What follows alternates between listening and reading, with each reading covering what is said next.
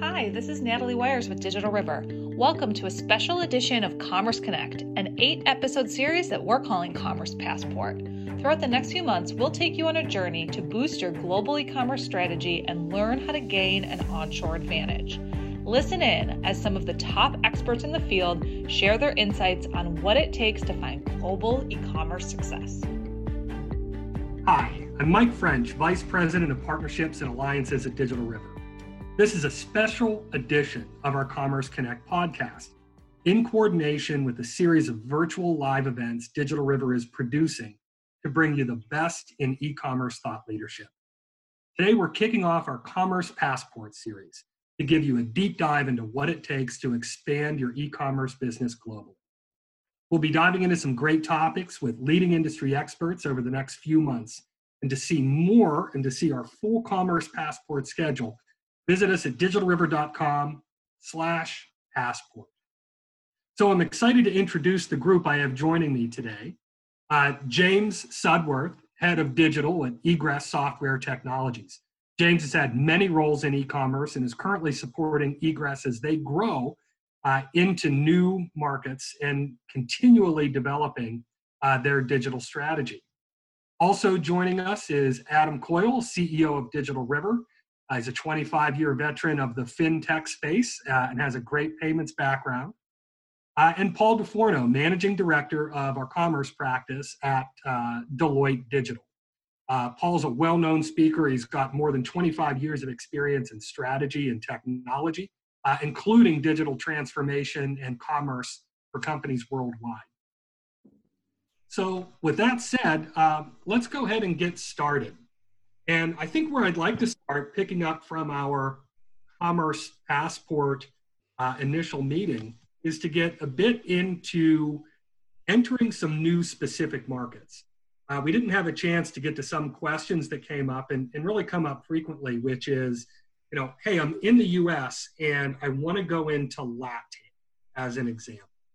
Um, and let's use that one because it is one that does come up. We got a specific question on it. Um, and Adam, maybe you could start. What are some of the specific challenges as we think about entering a market like LATAM?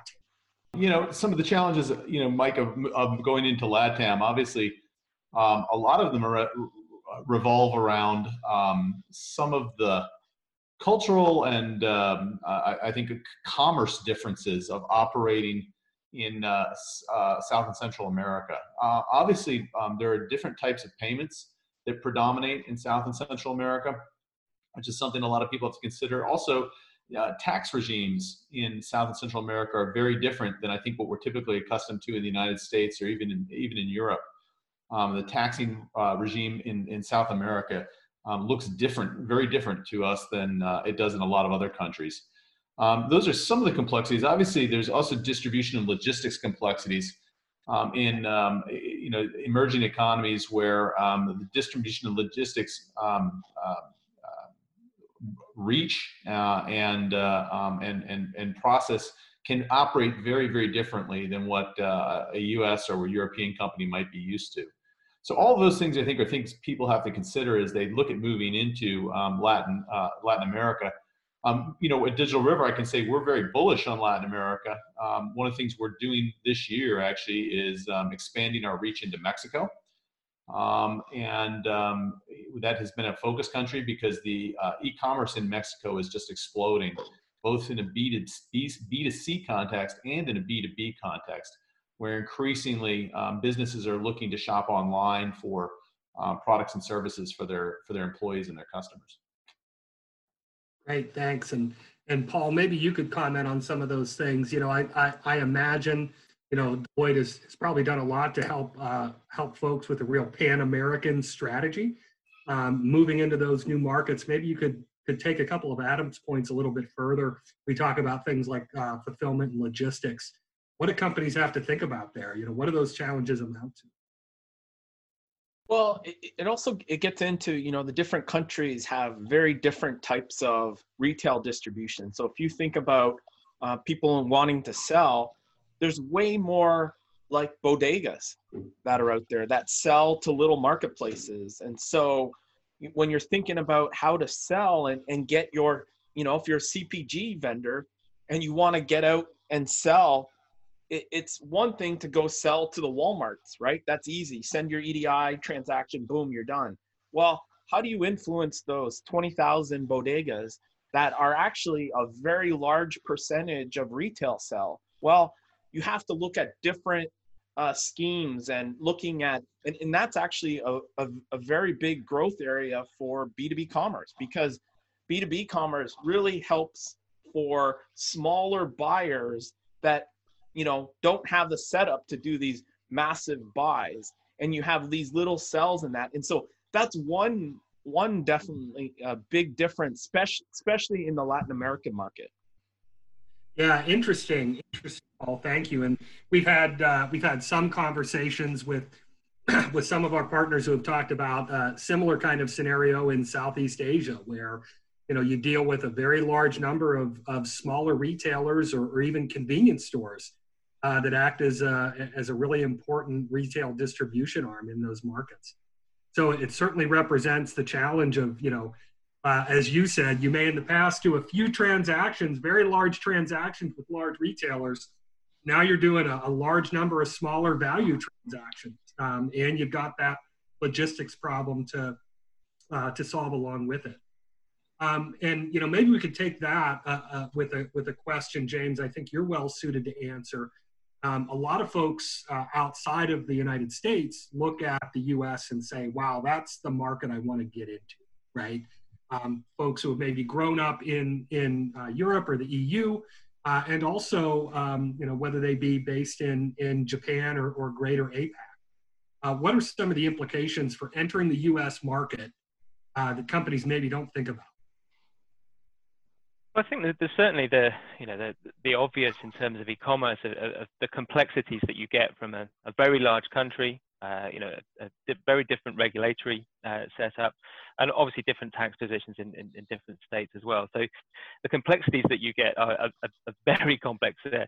Um, in the UK, we're a, we're a company that's headquartered in the UK. Our finance team has been able to handle our business growth as we've expanded gradually uh, with our UK-based finance team.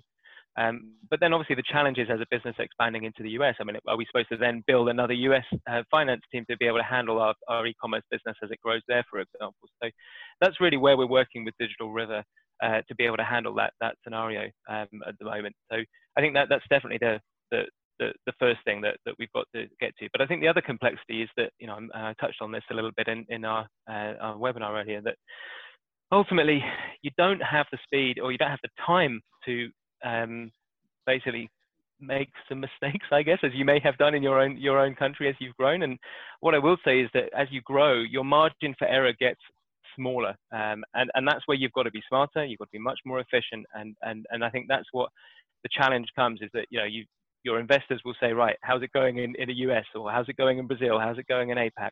Uh, you have that board meeting. You can you can survive the first board meeting, the next one, the next one. By the time you get to a year, you need to start to be showing results, and and and that obviously means that you've got to be much more efficient and much more focused around around that. So, you know, I touched on it before, and I, I absolutely think it's right that you've got to focus on what you're good at, which is your product, your offering, whatever it is, uh, and allow your partners to help you grow uh, with that. Yeah, great. Thanks, James. Um, you know, you, you made a comment about the the importance and the priority of e-commerce uh, really, uh, unlike it maybe never ever did in the past, coming down as, as a directive from the board, right? Go out and create and grow this new revenue stream. Um, and a lot of times that expectation comes with, hey, uh, not only go out and do it and grow it, but do it now, do it yeah. fast, you know, launch yeah. immediately. Um, and you know, one of the challenges I think business managers have is is figuring out, you know, what tools and capabilities they need to have in place to, to do that, to be able to launch successfully. And you know, in addition to you know e-commerce software itself or an e-commerce platform, you know there are other things that that come into play. Um, and, and, Paul, you know, the work Deloitte does uh, it frequently involves taking these different tools and technologies and bringing them to bear uh, to solve for some of these complex problems and do it quickly. You know, if you were advising our audience, what are the, the two or three other kind of technologies or important tools that, that someone should really have in place and have a good handle on as they think about deploying e-commerce into a new market? Yeah, so many times it's a great question. Like so many times when people think about commerce, they think about the cart, right? Like, how do I buy stuff? But really, when you start to think about all the other technologies to re- really make a successful customer experience, you have to have a great front end, you know, content management uh, software, or you know, an integrated commerce platform that has a great front end or great design on that front end. And so there's a lot of different technologies that help drive that. But then also, do you have great content? So do you have great product information? So you get into do you have a good product information management system that's keeping like the data up to speed? So if you only have like a two word description and a one line detailed description, but no pictures, no videos, it's going to be much harder to sell. It's getting much more competitive, right? And so having that rich content, but then also as you get into, okay, great, I put in an order, you have great order management to how do you send it and, and balance going straight off and have visibility into your uh, uh, inventory, etc. So there's lots of technologies and integrations all around those. Like I, I saw a study here recently on a typical commerce page, there may be somewhere in the neighborhood of 50 different integrations that are uh, or APIs that are integrated to be a part of. So it's a very it's kind of in the midst and touches a lot of different things. And so while in some ways it seems easy and just the cart, but really it's at the core of a whole business process. And for you to do it well, you not only have to bring all of those technologies together, but really have the functional expertise to help do that change management uh, to be successful. Yeah, I want to. I'd, I'd, like to follow up on that, Mike, because I think uh, that I think you're spot on, Paul, and I think you really um, kind of follow up or echo something that James had shared. I think in in, in, the previous um, um, podcast, which is that um, the real key for uh, that we see in best in class global expansion strategies is this concept of owning the customer and the customer experience. And you're right, it's complicated. And, um, you know, to basically, um, the, the, the, the, most successful companies we have seen, the people who are truly best in class, are the ones that take a very sort of um, measured approach rather than just saying, hey, I'm going to fling my products out there into the global market and, you know, I don't really care how good it is, but, you know, maybe I'll get some sales but the, the, the, the, companies that come with a very measured approach and saying, no, I want to go after these markets first and then these markets and these markets. And this is how I'm going to serve this market. This is how I'm going to serve this market. This is how I'm going to serve this other market. They can be different approaches, um, but they all center around owning that consumer and that consumer experience. And that's really where we see best in class companies really differentiating themselves as they go to market in the global marketplace is focusing on that customer and that customer experience maybe not saying I'm going to fly far flung the whole world just yet, but um, you know, really focusing on the on the markets that they can control and uh, where they can control that experience to the best. James, I think you were going to jump in there. Yeah, too. yeah. I mean, don't you agree, Adam, that it's it's really based on on how you're storing that customer data though as well, right? Yeah. So that customer record that I touched on earlier, because you know we we can talk about those customer experiences, but if it's guesswork and guesswork here and guesswork there, it, it doesn't really work. And I think that's where I think that you know the, the investment up top before you've gone too far down the road over here is so so vital. And I think we touched on the decision for Egress to to go into you know a dual partnership with uh, Salesforce B2B Commerce Cloud uh, and Digital River for um, all of our, our, our, processing behind that system. And really, that's a lot of that decision was based on that concept, right? Not not necessarily using the full stack offering of Digital River, not necessarily using Global Commerce, for example, creating another database where we've already, to be frank, got a product database where, where, where that's a little bit separate. And then we've got our customer records, uh, which is within, within Salesforce. And what the project, uh, our e-commerce project is allowing us to do is to basically have that central record uh, within Salesforce and using Digital River for the expertise, everything that you bring in terms of processing transactions globally, but keeping that centrally. And, and also then as part of our project, we're integrating our product. So what we're going to have at the end of the completion of the project is that central record. I think that is the vital piece is that you've got a system where you're all based on the same starting point and then you're making decisions from that. Yeah, spot on. I think, you know, I said the, the key to controlling that customer experience really starts with controlling that customer data and Yeah. having it in a concise, consolidated place where you can make you know actionable decisions about um, how how you're going to approach a particular market, right? Yeah, Yeah. that's that's great. Um, you know, and and coming back to the question around entering the new market and when the board asks you to turn it around in a few weeks and launch, uh, you know, I think what I heard across the group was, you know, first off, it's it's immensely important to understand who your customer is and what that customer needs. And then beyond that, things go a lot further than just your shopping cart. You have to think about tools that will help you drive experience, maybe a digital experience platform or a CMS solution. You have to think about ways that you're going to manage your product information and merchandise it. And that might be leveraging a commerce platform's catalog, but it might be a more specialized tool like a product information management tool. Uh, and then as you got to Paul around order management, which you know also becomes an important aspect of the customer experience. Hey, submitted it. Where what's the status of my order? Where does it sit? Or I need to make a change to it. Or you know, I want to understand where it is from a shipping and delivery standpoint. So I think it's a really key point the audience can take away when you think about deploying commerce, you really have to think about your customer and you really have to think about the other tools that ought to be in place if you want to deliver a best-in-class solution.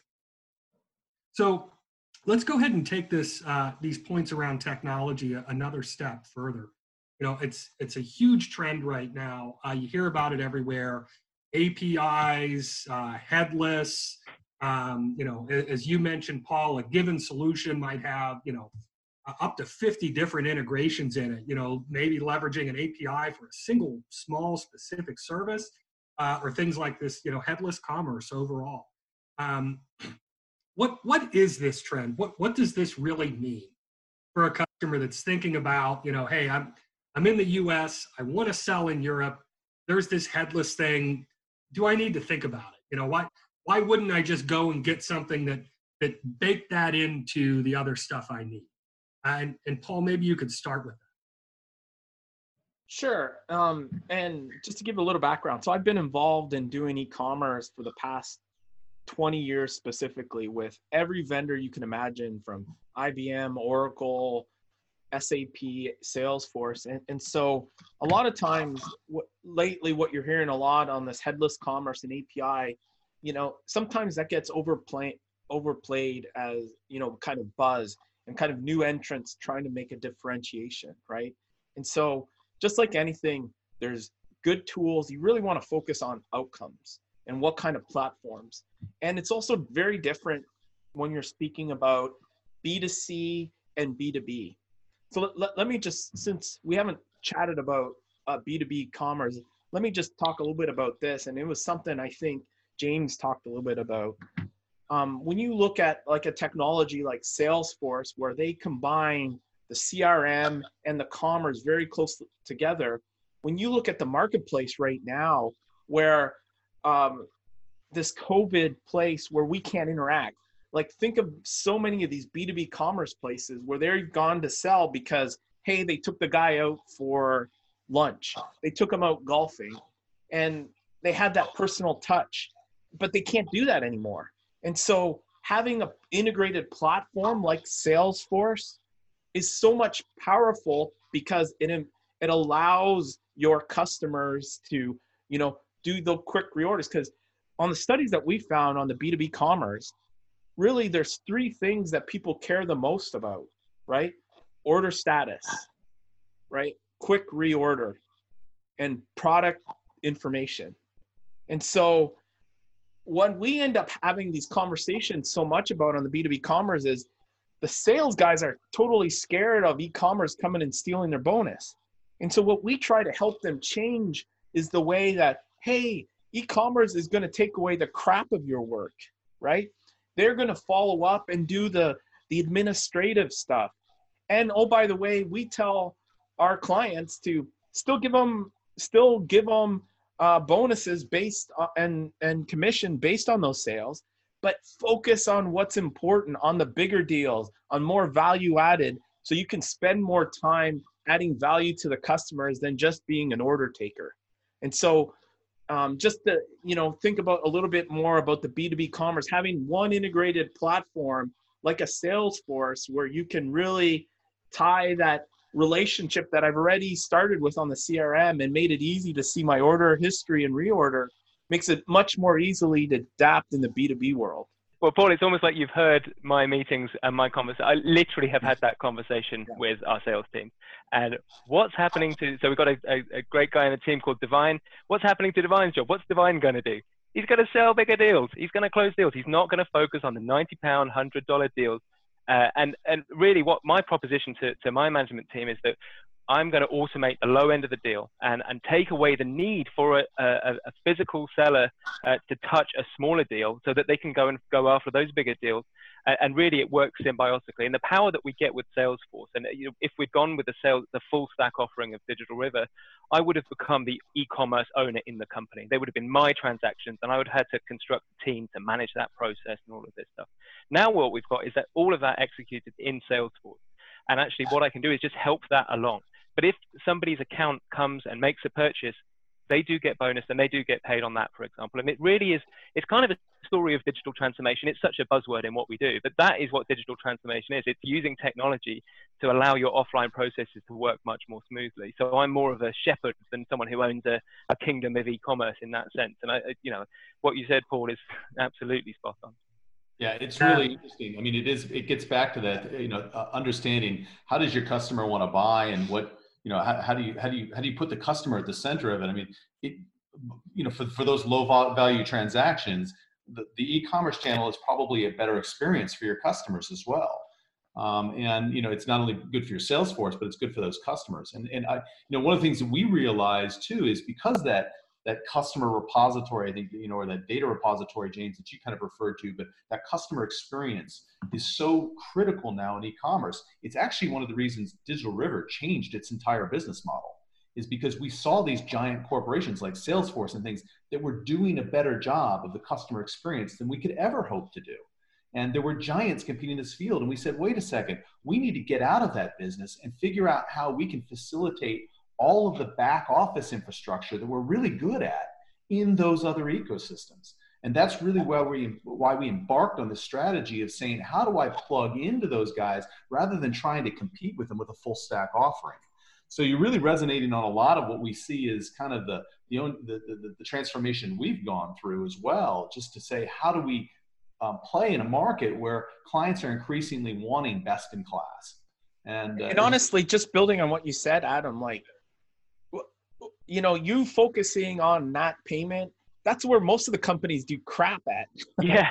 so actually, that's a great example where one plus one actually equals three because I think you focusing on that takes, you know, back to what James said, people focus on what's important, yeah. what's core on what they're doing yeah. and stay away from the, you know, the local onshoring, right? Like that you guys do. Yeah. Yeah. I wrote this down. I think it's going to be the title of my book. But you know, excel at what only you can do, and leverage leverage then partnerships to accelerate the other stuff. You're never no company, nobody listening to this is really going to be. You know, if you're a software company, you're never going to be able to do the finance piece as well as Digital River, right? And focus on your product offering. Go work on your product roadmap. Go work on your positioning, your marketing, and and really only you can do that. You know, you can't necessarily get an agency to do that. And I think that's really the key to growing fast. Is that not trying to do everything yourself, not trying to boil the ocean. Really focus on your competent, your core competence, and then and then allow you know the, your partners partners to help you deliver against that. Yeah, it's it's a really good point, James. Uh, I, I think you said it really well. When you think about things like your products and your merchandising and your experience, they're really the things that only you can do when you're a brand. And when you think about things like wiring together the technologies that are involved, and taking advantage of others who are who are who are great at services like handling for finance or merchant or what have you. Uh, it makes really good sense to take advantage of it. Um, I'll, I'll, turn the conversation, and it's great, and it's great to run down this B2B path. You know, I, I want to turn the conversation a bit uh, back to the question around technology because, you know, the things that we hear about B2B, and, and you might be able to build on this a bit, James and, and Paul, you know, you've got different kinds of users doing the buying, right? And, mm-hmm. and buying, you know, different kind of orders, right? I, you know, I'm not just taking an, an off the shelf product. I might be buying something that I've got to configure options for.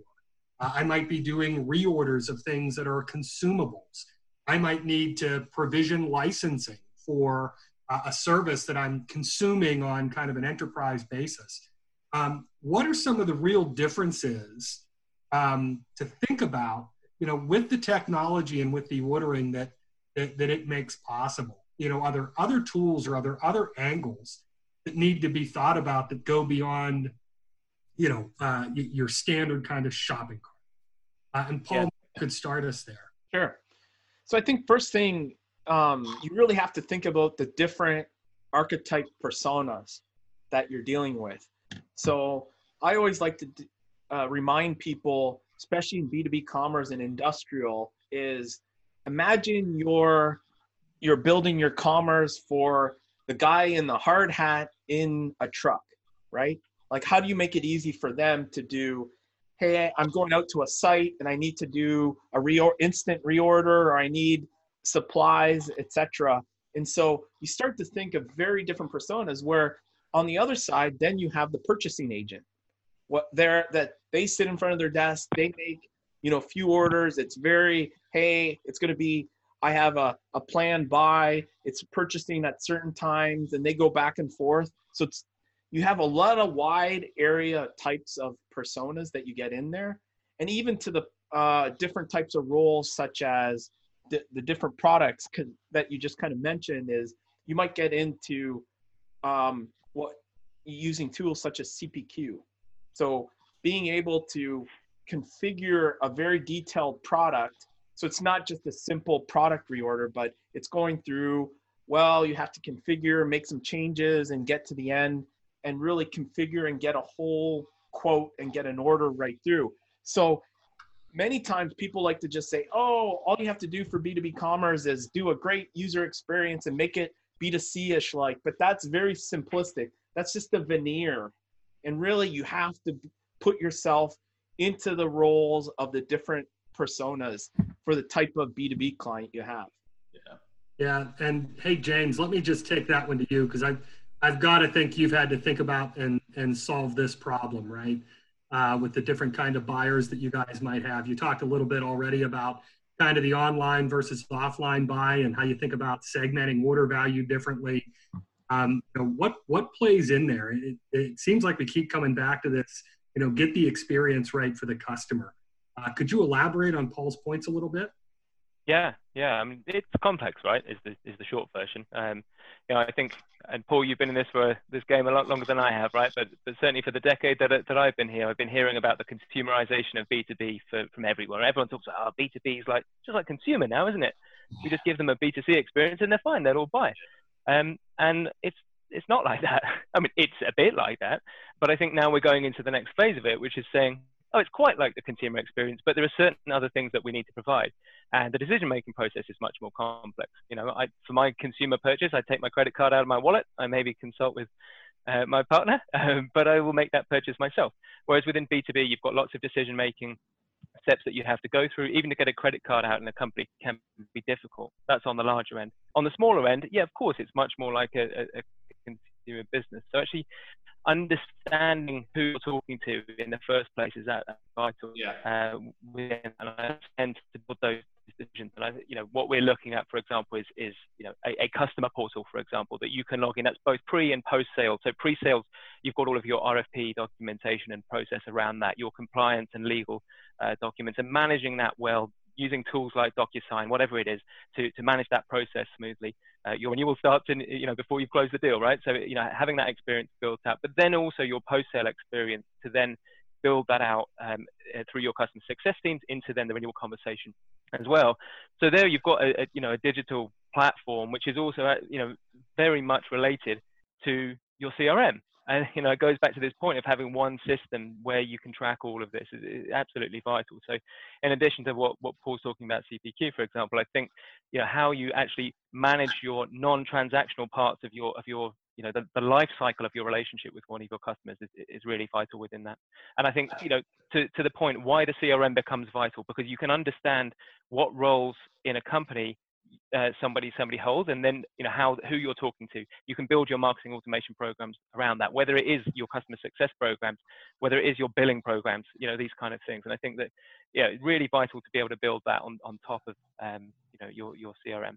Yeah, it's interesting. You know, you talk about you know trying to take a C like a a B 2 C platform and, and extrapolate it into the the B2B world. I'll give you a small example of a, of a simple B2B use case where a client um, or a, a, colleague uh, was, was using the B2C platform and they got six months into utilizing it and realized that um, um, they were, they were, their, their, their, their payments looked really weird and the charges looked really weird. Well, well they didn't realize that, um, that the B2C provider was charging sales tax on all the transactions.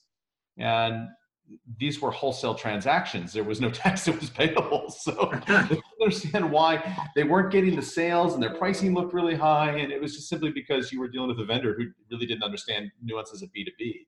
But you know, even you talk about, you know, as we talked before about the nuances of moving um, globally um, with you know global expansion in a B2C context, they're almost even more complicated when you move into B2B because taxing regimes become even more complicated. Payment regimes become more complicated. You move into things like purchase orders and lines of credit and um, things that don't exist outside of you know Visa and Mastercard. And uh, trying to kind of keep up with that nuance and the subtlety of those things uh, and truly provide that local experience is a real challenge for anybody who wants to move into the international um, distribution market. Yeah, thanks a lot, Adam. Uh, so uh, gentlemen, I really appreciate the time today. You know, we we talked about some challenges of entering specific new markets like LATAM or uh, entering the U.S. Say if you're in Europe or based in APAC, and covered some great topics there. Talked about the other tools that you know uh, our audience members should really think about having in place as it relates to e-commerce. Things like order management or digital experience platform, product information management having those ducks in a row as you're going about entering uh, the new market. And you know, it seems like over and over again, you know, even as we got into talking about B2B, uh, we keep coming back to the importance and the primacy of the customer experience. So uh, before we wrap up, again, I'd, I'd, like to give each of you a chance to, to just uh, leave off some parting thoughts for those who have joined us today. If there's if there's just one thing you'd have them really think about and consider when they go to enter a new market, uh, what is that one thing? And uh, Adam, let's start with you. Yeah, I would, you know, reiterate the idea that I think you have to think about, um, um, you know, what do you want to own, and what do you, or, or, and what do you not need to do yourself? I mean, really, to to echo what James said, which is do the thing you're really good at, and um, don't worry about some of the other stuff. Um, I think you know for most businesses as they look to enter new markets, the, the thing that's, that's got to be primary is own that customer relationship, own that customer experience, and that customer data. And uh, as long as you've got that, um, you can think about using partners and experts to provide the other services you need. But I think that, like you said, Mike, the, the, the customer has got to be at the core of everything you do. Great. Thanks, Adam. And James, your parting thought? Well, Adam stolen my parting thought, hasn't he? um, I think you know to, to add another thing. Then, I, what, what I would say is is keep it simple, um, and and that means going as out of the box as you can, as positive. I'm not saying go out of the box, but yeah. go as out of the box as you can with your your systems your, and your implementations. Ship it, optimize it, repeat you know and don't try and over engineer things to start obviously speed to market and, and speed to growth is one of the always the, the, the pressures that we get as we're expanding uh, and, and, keeping it simple in that sense uh, is vital. And i guess one thing beyond that as well is hiring people who've done it before is, is absolutely vital because they can help you make mistakes that you might not have known about. So that's the one and a half things. Great. Thanks james. And uh, paul why, why don't you bring us home on the one key takeaway our audience should have yeah, so I, I think most importantly is always put the customer first. And so if you're going into a new market, make sure you understand them, do your research, listen to them, listen to your local partners, listen to and get that input in because you might think you know them, but you may not really know them. So do the extra upfront because it'll save you money down the road.